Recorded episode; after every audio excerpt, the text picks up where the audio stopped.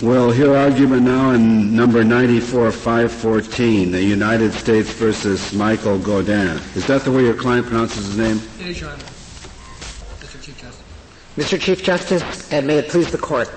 The question in this case is whether the issue of materiality in a prosecution under 18 U.S.C. 1001 is an issue of law for the Court or an issue of fact for the jury to decide. The Ninth Circuit held in its en banc decision in this case that materiality presents a factual matter that must be decided by the jury under this Court's due process and Sixth Amendment decisions.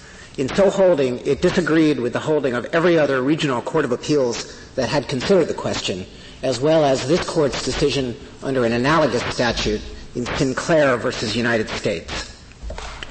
The Ninth Circuit's holding is incorrect for three reasons. First, this Court's decision in Sinclair and its more recent decision in Kungys versus United States established that the issue of materiality in a prosecution for making false statements to a government body is a legal issue, and as such, it is properly a matter for the Court to resolve.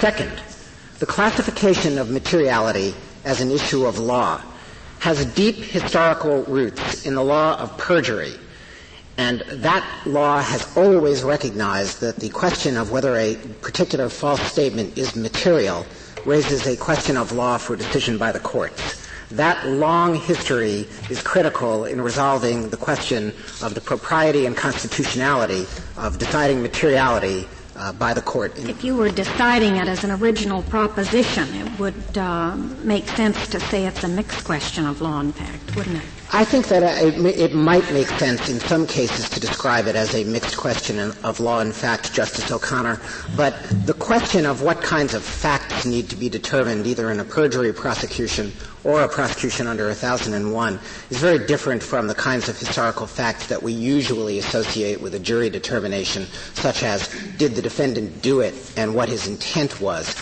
In a perjury case, the kinds of considerations that come to bear are what were the issues in the prior trial and what was the transcript of evidence before the finder of fact in the prior trial. Those kinds of factual matters are not really the kind of thing that call for a jury to sort out conflicting evidence, except perhaps in the rare case which arose in the 19th century when there was no transcript of the trial and there had to be some decision made about what the defendant actually said and what was at issue in the particular trial. In prosecutions under 1001, does it depend at all on what the issue is? If it made a difference what the government agent actually thought about the form in question, that seems pretty factually related. I mean, how important was it to that official that an answer be thus and so? Well, in a normal 1001 prosecution, the ultimate question that the court is asking is, would the particular misstatement have the capability of affecting the decision of the agency? And the proposition to be established is, what are the agency's functions as a matter of law? What is it authorized to carry out? And in some cases, it may go down to a somewhat more refined policy level of what is the agency actually trying to do within the broad scope of its statutory mandate. Certainly the question of what the agency is authorized to do as a matter of law is a pure legal question. It requires the consultation of statutes, sometimes of regulations, perhaps of legislative history, but those are all materials that a court deals with as a matter of law. Now, in this case, the trial court held a hearing to determine what effect the agency officials give to these applications? No, I don't think in this case the judge held a hearing on that. There was testimony at the trial, more along the lines of the testimony that Justice O'Connor was describing, testimony about would the false statements on the HUD forms in question have affected the agency's decision to make a loan. That all came in at trial, and the judge then instructed the jury before the jury got the case that the issue of materiality was for the court to resolve as one of law. And there was no debate that I have seen in the transcript about whether the materiality element was satisfied in this case. It doesn't. In your view, was that testimony significant in helping the judge form his conclusion? Well, I don't know, since the judge didn't write an opinion. It may very well have informed his decision in the matter, although there were certainly other ways that materiality could have been proved in this case. But our position, it seems to me that if I were the trial judge in this case, I wouldn't have had the slightest idea of how these forms worked, and that I would have wanted to hear the testimony.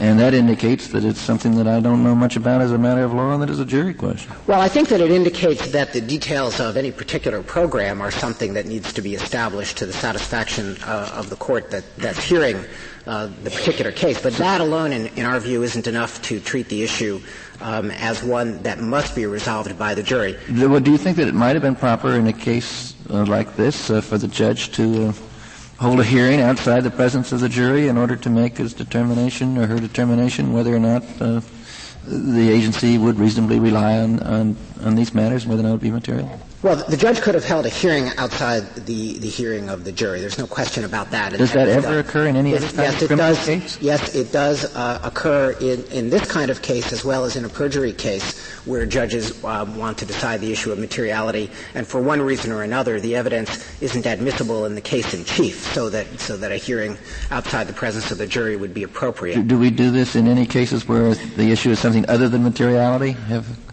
If there are very many issues like that, there aren't too many of them. One analogous area where the judge does decide a question that may turn on facts is whether a particular piece of property is within the territorial jurisdiction of the United States, which is a jurisdictional prerequisite as well as an element of many offenses that the United States prosecutes. It's settled that the court determines whether a particular piece of property is within the territory of the United States. And I think that rule would apply whether the judge was looking at a deed or whether he was looking at a description of land and needed to hear some evidence about what that land actually entailed.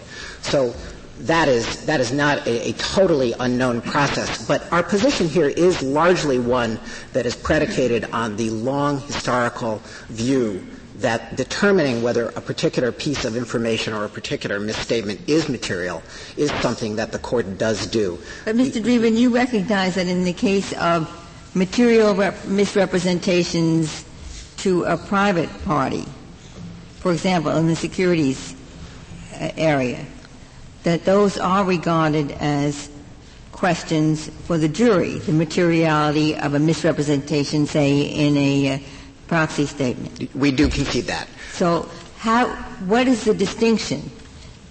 Do you just say whenever it's to a government agency, it's for the judge, and whenever it's to a non-governmental entity, it's for the jury? And what's the rhyme or reason? Well, I think that the line that history has drawn is between the materiality of false statements to private parties and the materiality of false statements to government bodies. And we accept that line as one that has enough basis in reason to survive the question of whether it violates the due process clause of the Fifth Amendment.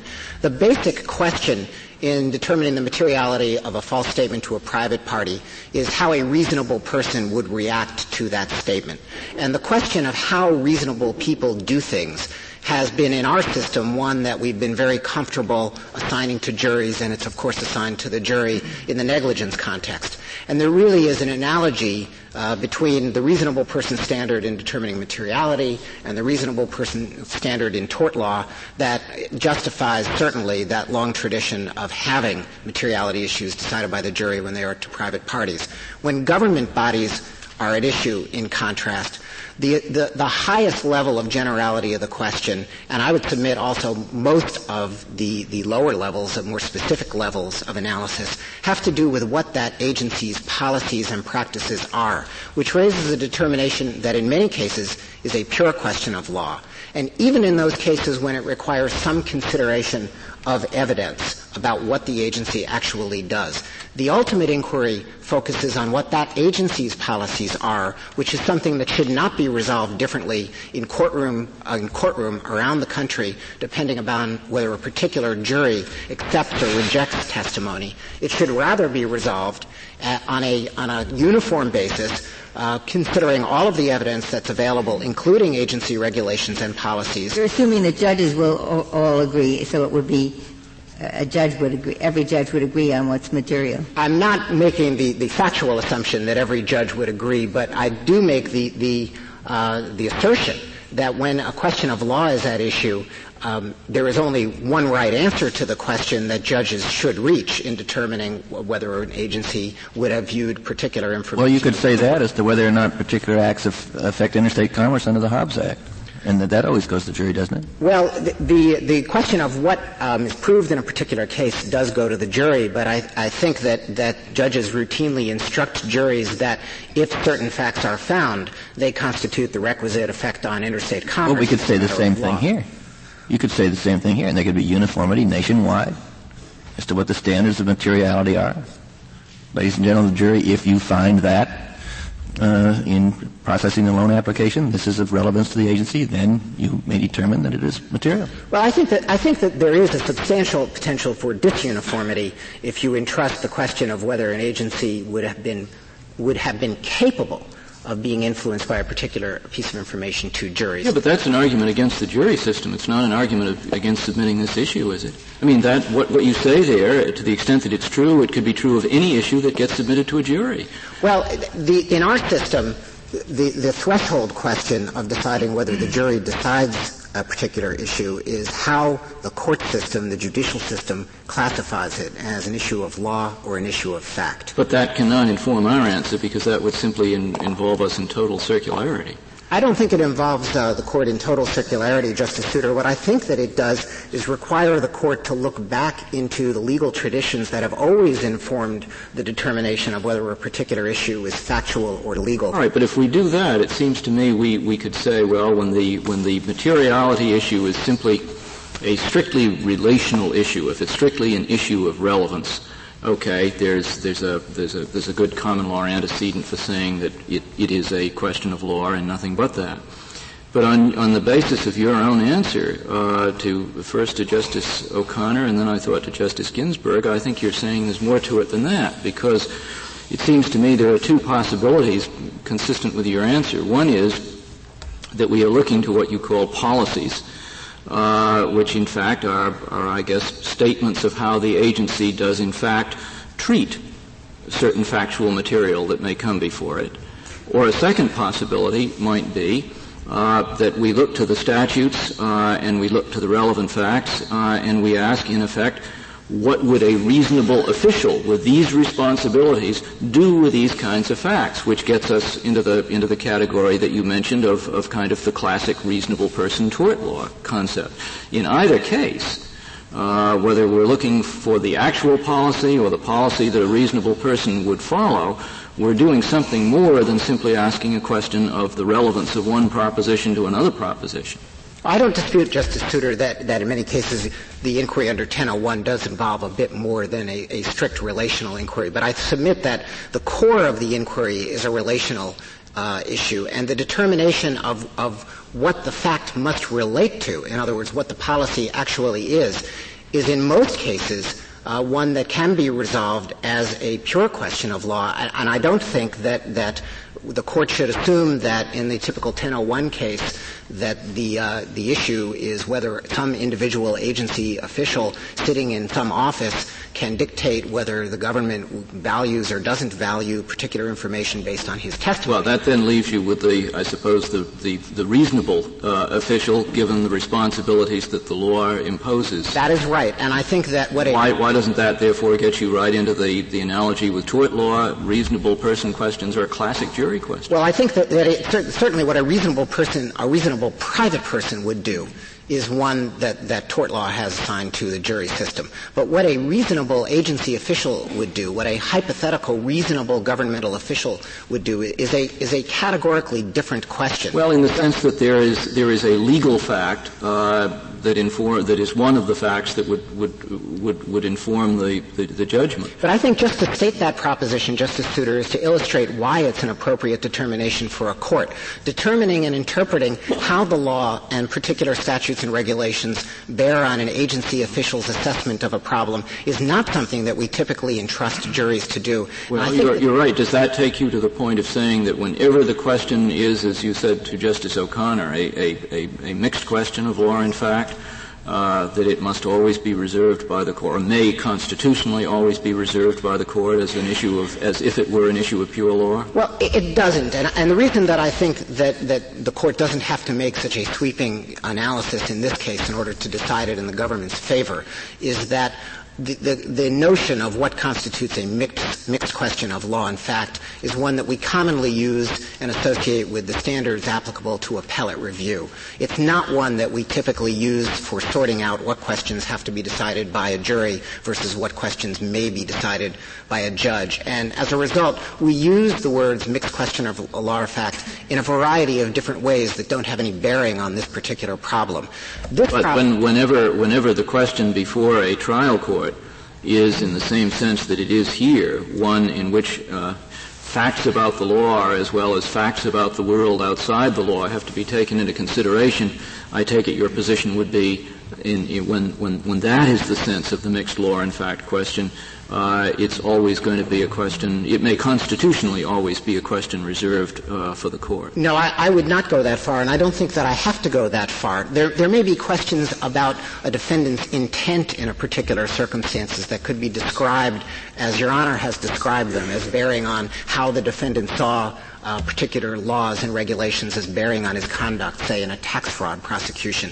And it's not the government's position that you could take the ultimate issue of intent from the jury in a question like that, simply because there may be some legal principles that come to bear on a set of facts that the jury has to apply. Well, but what if the issue involved whether this particular defendant had acted as a reasonable person subject to the legal responsibilities that taxpayers have would have acted? Would that question, which sounds like what we're talking about here, would that kind of a question be one for the court alone? I don't think so. Not in a criminal case. And again, what we are primarily talking about there is the difference between private conduct and the conduct of those people who are agents of and who represent the government. And we're talking about that against the backdrop of a very long tradition in our law, not only in perjury cases, but also in cases that arise under Section 1001, which is a federal statute. But how long does that goes, takes you back to sometime in the 19th century, but that's as far as that tradition goes. Well, as far as we have been able to ascertain from reviewing all of the legal sources available, although the crime of perjury is a very old crime, and it has always included an issue of materiality as a prerequisite for conviction, there doesn't seem to have been very much debate on the issue until the 19th century. In the early part of the 19th century, courts did address the question in reported decisions, and they resolved it with a uniformity that I think is rather rare in common law and early criminal law decisions by holding that the issue of materiality is one that judges decide. But we would be going a step beyond that if we hold your way in this case. I don't think that I think the step,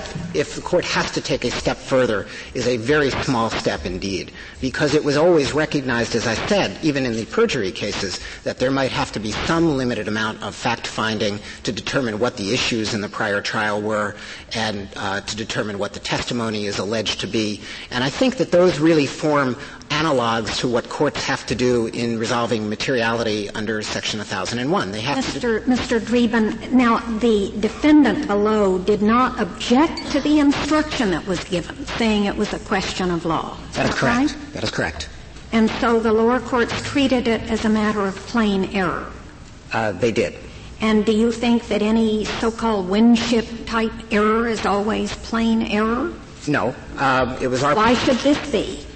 We do not think this should be plain error.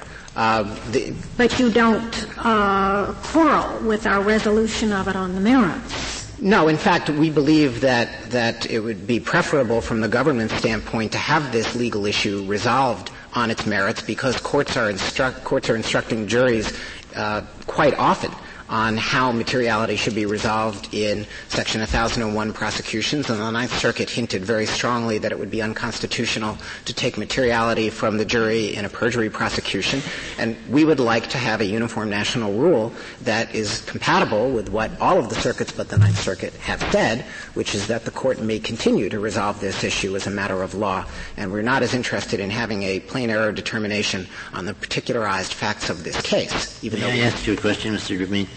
You start out telling us there are three reasons we should affirm the Sinclair case, the history of perjury trials, and you never got to the third. I think the third one has been brought out in the court to questions, which is that once the determination that a question before the court is one that is classifiable as a legal issue, this Court's decisions in In re Winship, which recognized a principle that antedated In re Winship and that has been since reaffirmed, namely that the jury must decide the factual components of an offense beyond a reasonable doubt, is not implicated. The primary question here is it a permissible determination under the United States Constitution for legislatures to make the issue of materiality one resolvable by a court? And our answer to that is yes, in view of the very long legal tradition that views that as a question of law. As a result, the In re Winship line of cases, which do not concern the distinction between issues of law and fact, simply is not implicated in this case. Mr. Dreeben, can you gave us one example of a prosecution in which an element would be an element of the crime would be found by the judge other than this one, and that was the whether particular land is within the territory of the United States. Do you have any other examples? Well, I hesitate to give very many examples because the issue doesn't arise often enough to generalize. It would really help me a lot to know that this is a common occurrence. I would not be able to give Your Honor that assurance. There are a certain number of instances in which courts have done it. The Ninth Circuit did it, for example, in deciding whether a particular property was property of the United States in a prosecution for stealing property of the United States. What about a prosecution under Section 1984 for depriving someone of civil rights, a conspiracy to deprive someone of civil rights, and the deprivation is that two law enforcement officers conspired to conduct an unreasonable search and seizure? Who would determine whether it was an unreasonable search and seizure? I haven't seen the question put. I think it might depend on what kind of an unreasonable search and seizure it is. If it's a seizure, if the claim is that excessive force was used and therefore it became unreasonable, the question of whether the force is excessive might be viewed as one that's appropriate for a jury. If the issue were whether police are authorized to stop somebody based on reasonable suspicion and conduct a brief pat-down search, then that's a question of law resolved by this Court's cases. Does the principle of judicial notice have any application in criminal cases? It does, to the extent that the court is the proper body for resolving the issue. I don't think that I've seen cases in which courts drew upon judicial notice to instruct the jury as a particular matter, but that might be, Chief Justice Rehnquist, the kind of thing that has a family resemblance to determining what is the territory of the United States in a prosecution that depends on proving that a particular crime occurred within the territory of the United States. The jury decides where did this crime occur. The judge instructs the jury based on consulting materials of which he may take judicial notice, I assume, that a particular piece of land belongs to the United States.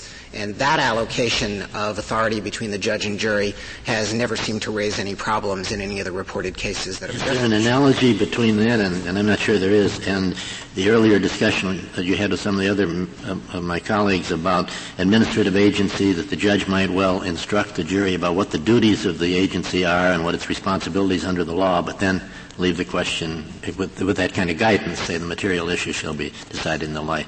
Well, I think that's the strongest analogy that respondent could have in support of his position. But I would return to three reasons why that is not the path that the court should go down in this case. The first is that the ultimate quarry here, the ultimate object of the materiality inquiry, does depend on a conclusion about what the agency is legally authorized and is doing, and whether a particular piece of information could affect that determination. And I would submit that whether the question of the agency's actions is resolved at the level of explicit statutory direction, less explicit but perhaps embodied in policies or policy statements or even testimony by agency officials, it's all the same generic inquiry. It's an inquiry into the agency's legally authorized activities.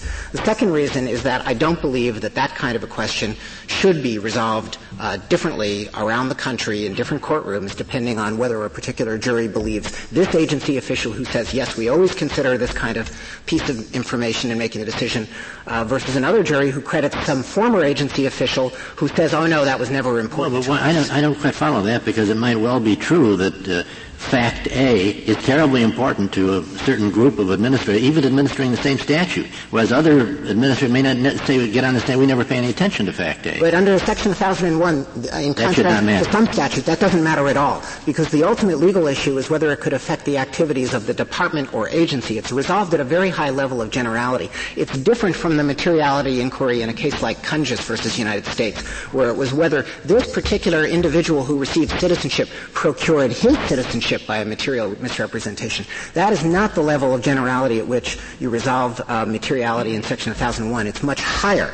The test is whether or not it can affect the activity or whether or not it is likely to. Whether it's predictably capable of or whether it has a natural tendency to affect the agency. Well, that might very well vary from region to region in the country, depending on the way a statute is administered. Well, as a particular factual matter. Ought not to be the case, but perhaps that is in fact the case. Yes, it can, but that is, it has never been the law that under Section 1001 particular agency officials that occupy particular positions are able to nullify what could affect that agency's determination under its overall authority and program to act. It simply isn't. Maybe that's because you never let it go to the jury. Well, I think that if we did let it go to the jury, we would be inviting all kinds of defenses that depended on whether a particular agency official actually knew that the statement was false and therefore couldn't possibly have been affected by it. Does it have any relationship to special doctrines that apply to actors for the government, like there's no estoppel against the government based on the particular agents? Is it?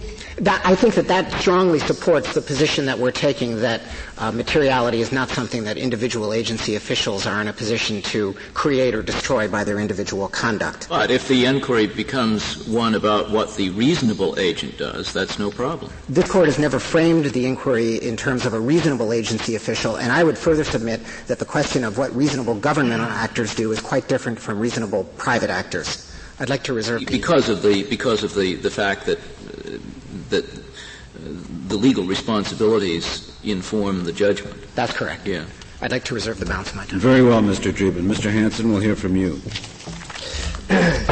Mr. Chief Justice, may it please the Court, it is our position in this case that the government is indeed asking this Court to take a very great step beyond the Sixth Amendment cases and the due process cases that this Court has consistently applied. And in that regard, in making that observation, it's interesting to me to note that the government's position has evolved considerably from its opening brief to its reply brief. The government, for the first time, has adopted this distinction between public and private officials, and urges this Court to find what we would characterize as an exception to the Sixth Amendment and to the Fifth Amendment requirements of Winship based upon that distinction. Speak of the requirements of Winship, Mr. Hanson.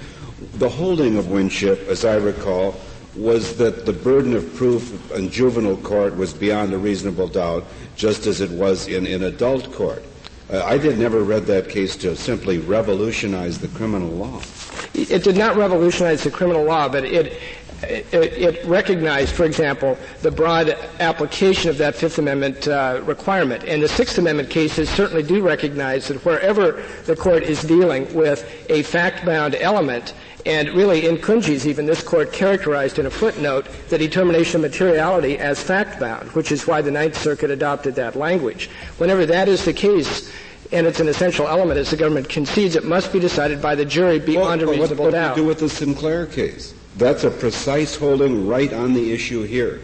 With due respect, Mr. Chief Justice, we can distinguish Sinclair. We feel that Sinclair dealt with an entirely different issue, and that some of the more modern cases that we've relied upon that support our position have drawn the distinction and have shown the confusion between perjury and materiality, where materiality is an essential element.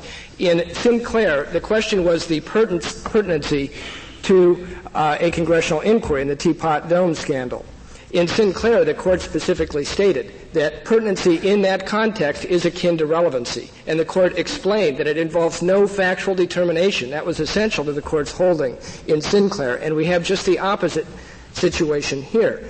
As this Court said in TSC Industries versus Northway, which was a securities fraud case, materiality involves mixed questions of law and fact. Well, but does materiality involve the same kind of inquiry every single time you have the word materiality? What precisely is the issue here under 1001? I think that's a very critical issue to examine. And we asked the Court to look. Will you examine it right now? I certainly will, Mr. Chief Justice. We feel that if the court looks at the record in this case and the record in the other cases from the other circuits, the court will see that it is a fact-bound inquiry. In this case, there was no reference to a single regulation or statute. But whether it's a fact-bound inquiry or what the precise element is, you look at the statute for. You don't look at a bunch of records in other cases, do you? No, you don't. And in this case, Your Honor, the court never did look at a single statute. If the government's position is correct, then this court should reverse my client's convictions based upon the government's position, because there was no single statute, regulation, or anything of the kind ever referred to. What the court heard in deciding materiality in this case was common sense testimony from bank officials that we want to know who's paying the closing costs because, A, that helps us calculate the amount of the loan, et cetera. The question presented by the government's petition for certiorari in a prosecution under Section 1001 for making false statements in a manner within the jurisdiction of a federal agency is materiality of those statements an issue to be resolved by the court rather than the jury. Now, I would think you would look at 1001 for that. You would. And as a matter of statutory interpretation, every court that's examined it has determined that materiality is an essential element. Now, some of the courts that have ruled against this, like in the Hausman opinion, have stated there is merit to the argument that this should be decided by the jury. But the United States Supreme Court will have to address Sinclair before we can rule in your favor. There have been a number of cases that have questioned this antiquated rule. So, and looking at the language of 1001, where do you find the materiality requirement? Materiality is stated that directly in the statute. Material fact. Yes, a material fact. And I think it's instructive that the statute itself talks about material facts. We're not talking about legal standards, as the government would argue to this court. But it willfully falsifies, conceals, or covers up a material fact. Now, the fact that it says covers up a fact doesn't mean that materiality is a factual question. We submit that it does. We submit that... You submit that just because the noun fact is being modified by the adjective material, that means that the adjective means it's a factual thing? There's much more to it that supports my conclusion that it is factual. If one looks at the cases, at the nature and character of the testimony presented, in this case, for example, which is a prime example, it was entirely factual. There was no reference made to guidelines. The loan officer said, I want to know who's paying the closing costs, right, because it affects whether we issue title insurance, for example. Couldn't you say the same as in the matter of relevance to a perjury conviction? In a perjury trial, there was another trial before. Correct. And this judge now doesn't look to what actually would have affected the jury. Rather, this judge now looks to the circumstances of the prior trial, and given his knowledge as a judge and what usually affects juries, whether or not it would have done, he says this is relevant or not. Now, here, I think the government is saying, but I'm not positive, that materiality in respect to a government program is roughly the same.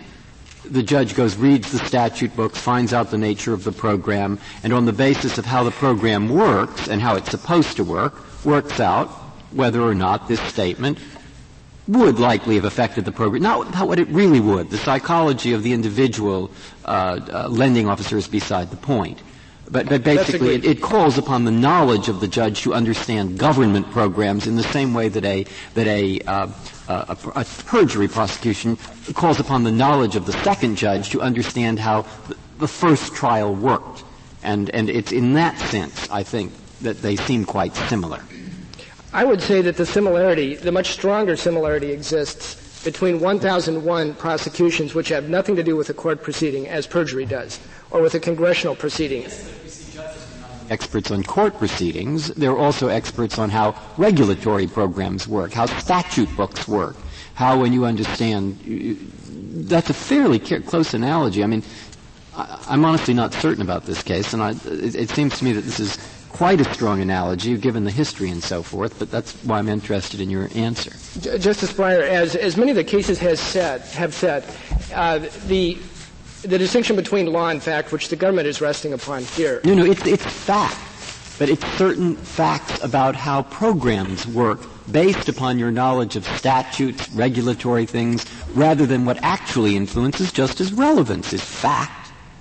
The relevance of something that the second judge has to decide about grows out of the facts of the first trial. the judge in the second trial has to put himself back in that situation. That's where I'm finding the analogy. And the words fact and law don't help very much, because I'm prepared to say that both involve facts or law or whatever you want. I agree that analogy of law and fact does not help. It doesn't enlighten.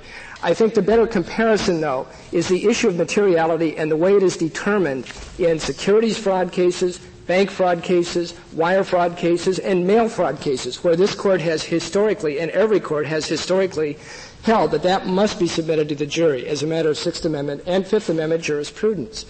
I think once that you realize that 1001, and look at it for what it is, which is a generic false statement statute that has nothing to do with courtrooms, the better analogy is to the securities fraud cases, which often involve complex practices, as this court said in Santa Fe Industries. We've got this discussed in our brief, that it's difficult for juries, but nevertheless, the jury has to decide it whenever it's an element of the offense. And I would submit that the most pertinent and important distinction here to be drawn is whether it's an element of the offense. Now, in Sinclair, it was akin to relevance. The court was determining in Sinclair that the issue was whether or not that was a pertinent question to the inquiry.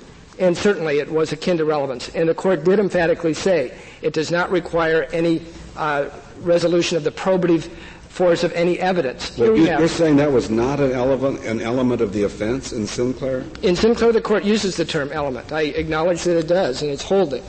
It was not an element in the sense that we are speaking of here, where all the courts have said. What's the difference between the sense we're speaking of it here and the sense it was used in Sinclair? Whether it was a proper question was the issue in Sinclair. The defendant in that case said, you're asking about my private affairs regarding my business dealings. You have no right to ask that, and he refused to answer. Now, it would be, I think, much more analogous to a contempt situation where one might raise, or in the HUAC cases, where one might raise the relevance and the propriety of the question as a defense. But that's not the way the court treated it in Sinclair. No, and it's not the way the courts have treated it under 1001 or under securities fraud cases, where it's clearly, legislatively, an element of the offense that must be proven beyond a reasonable doubt. I think that there's a great potential here for confusion between relevance and elements. There's also, I think, a great potential for confusion if you can bring in all sorts of witnesses that would say, you know, a reasonable person would have thought this or a reasonable person would have thought that about whether an agency official might have. You know, you can probably bring in the whole hierarchy of the agency and get 18 different answers. But that's not what happens in these cases, Mr. Chief Justice. Well, it may not be what's happened so far, because no circuit agrees with the Ninth Circuit. But if the Ninth Circuit is affirmed, I think it'll start happening. Well, I would submit that the same kind of cross-examination that has occurred in past cases where the court has determined it would be the same kind of cross-examination that would occur if the jury determined it. Namely, in this case, was the payment of $38 in closing costs, which is the lowest amount of any accounts in a multi-$10,000 loan transaction. Why was that important to you? You could ask the same questions on cross-examination. And I think it's curious to note that this case could have been prosecuted as a bank fraud case. And if that had occurred, the witnesses would have been the same, the questions would have been the same, the issues would have been the same, but it would have been submitted to the jury on the issue of materiality, because under that statute, bank fraud, which is certainly much more similar to this case than perjury cases, it is a jury question, and that's very well established. What is your position on the perjury statute? My position is that any other statutes need to be examined for legislative intent. If materiality is an essential element of the statute, whether it be perjury or a different statute, then I think consistent with the Sixth Amendment and with all of this Court's decisions about the Sixth Amendment and the structural guarantee of the Sixth Amendment and the importance of submitting all elements under the Sixth Amendment to the jury, no matter how overwhelming the evidence, I would say if it's an element, then even under some perjury statutes, it should be submitted to the jury. Well, it is an element, isn't it? Most perjury statutes, materiality. It certainly is with some of us. But you're saying then that this whole line of cases, the whole perjury line of cases is incorrectly decided, I guess. I wouldn't say the whole line, but I would say that some of them are troubling. Yeah. And I think the distinction, again, must be, is it an element of the offense? Is it something that the jury has the ability to decide? And with regard to materiality under the generic false statement statute, the answer is certainly yes. The jury can decide it. We just have to look to the securities cases and the bank fraud cases to see that juries routinely decide this based on pattern jury instructions. Is it open to us to decide this case in your favor without reaching a constitutional determination that would bind the states? I would urge this court to reach the constitutional issue, and with all due respect to the government, I believe that the government has avoided the constitutional issue because I think there is no good answer to the question, if it's an element of the offense, why shouldn't the jury be deciding it, particularly if it is a fact-bound element? Why shouldn't it be decided like every other element? Every element, to some extent, of every criminal offense requires application of the law to the facts. We call upon juries to do that as a matter of constitutional mandate in every criminal case. Kungys, of course, was not criminal. What you're saying now is that we should simply go through the statute books and through all our decided cases and apply this very bright-line rule that you're talking about. We'll have to overrule some cases, but presumably the abstract symmetry that you're seeking will be accomplished. I think the Sixth Amendment does require something similar to that, and I would point out, Mr. Chief Justice, that the inconsistency that exists here is not simply between 1001 and perjury, which is not a very often brought prosecution, but rather between 1001 and bank fraud, mail fraud, securities fraud, which are very commonly employed statutes, criminal and civil, and in all of those cases. There is a glaring anomaly, I would submit, that this Court should clarify, because in all of those cases, the jury routinely decides the issue of materiality based on a standard of proof beyond a reasonable doubt. So we'd have to go back and also change the rule on relevance in a perjury conviction. I think what the Court needs to do, as other courts that we have discussed in our brief, many of them state Supreme Courts, the number isn't many perhaps, but several, State versus Anderson and others, and Judge Posner in the Stanford case, which we discuss, the Court needs to clarify that there is a difference between relevance, as that term is used in Sinclair, and materiality, as that term is used in a false statement to a government official or in a securities fraud case. Or as it is used in evidence, the standard litany when you're objecting to a question is, Your Honor, it's incompetent, irrelevant, immaterial. Correct. That immaterial means something different than the materiality concept that you are discussing? As different as night from day, and I think that's the reason that there has been some confusion. Materiality as a concept of relevancy is antiquated, and I think some of the perjury cases are antiquated that the government relies upon. Materiality, when it's an essential element of the offense, is subject to a very clear definition. This Court set forth that definition in Kungys. Devitt, Blackmar and O'Malley has a conceptually indistinguishable definition that should be used with juries for deciding materiality. Why wouldn't we have to just overrule all the relevance? Because relevance in a prior trial might well involve a host of factual matters. What would in those circumstances have proved to have been relevant might depend on what might have been admitted later on. I mean, you can easily construct. So I guess the relevance, too, would be out the window, wouldn't it? I know Posner makes that distinction, but I'm not certain I get the clarity of the distinction. Justice Breyer, the relevance would not be out the window. I think one area of research that was not included in our brief concerns the HUAC cases. And in any proceeding where a witness feels that they should not answer a question because it's not relevant, it's not germane, their attorney or they should raise an objection, and that's a procedural requirement under the HUAC cases that were decided mainly by this Court in the 50s.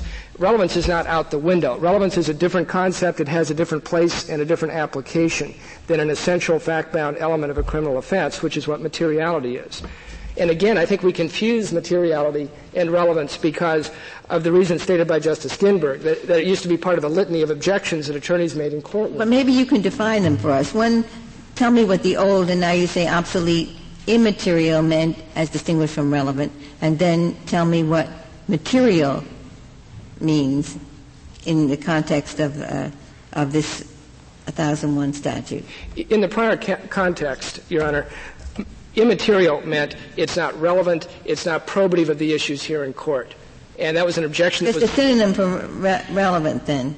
I believe it's been subsumed within the objection, it's not relevant in modern practice. I know that I was taught in law school evidence class not to make that objection anymore because judges want precise objections. It's not relevant. It's too prejudicial. It's incompetent. Well, it wasn't traditionally the added feature of materiality something to do with importance? Yes. You're saying it's irrelevant, it's immaterial.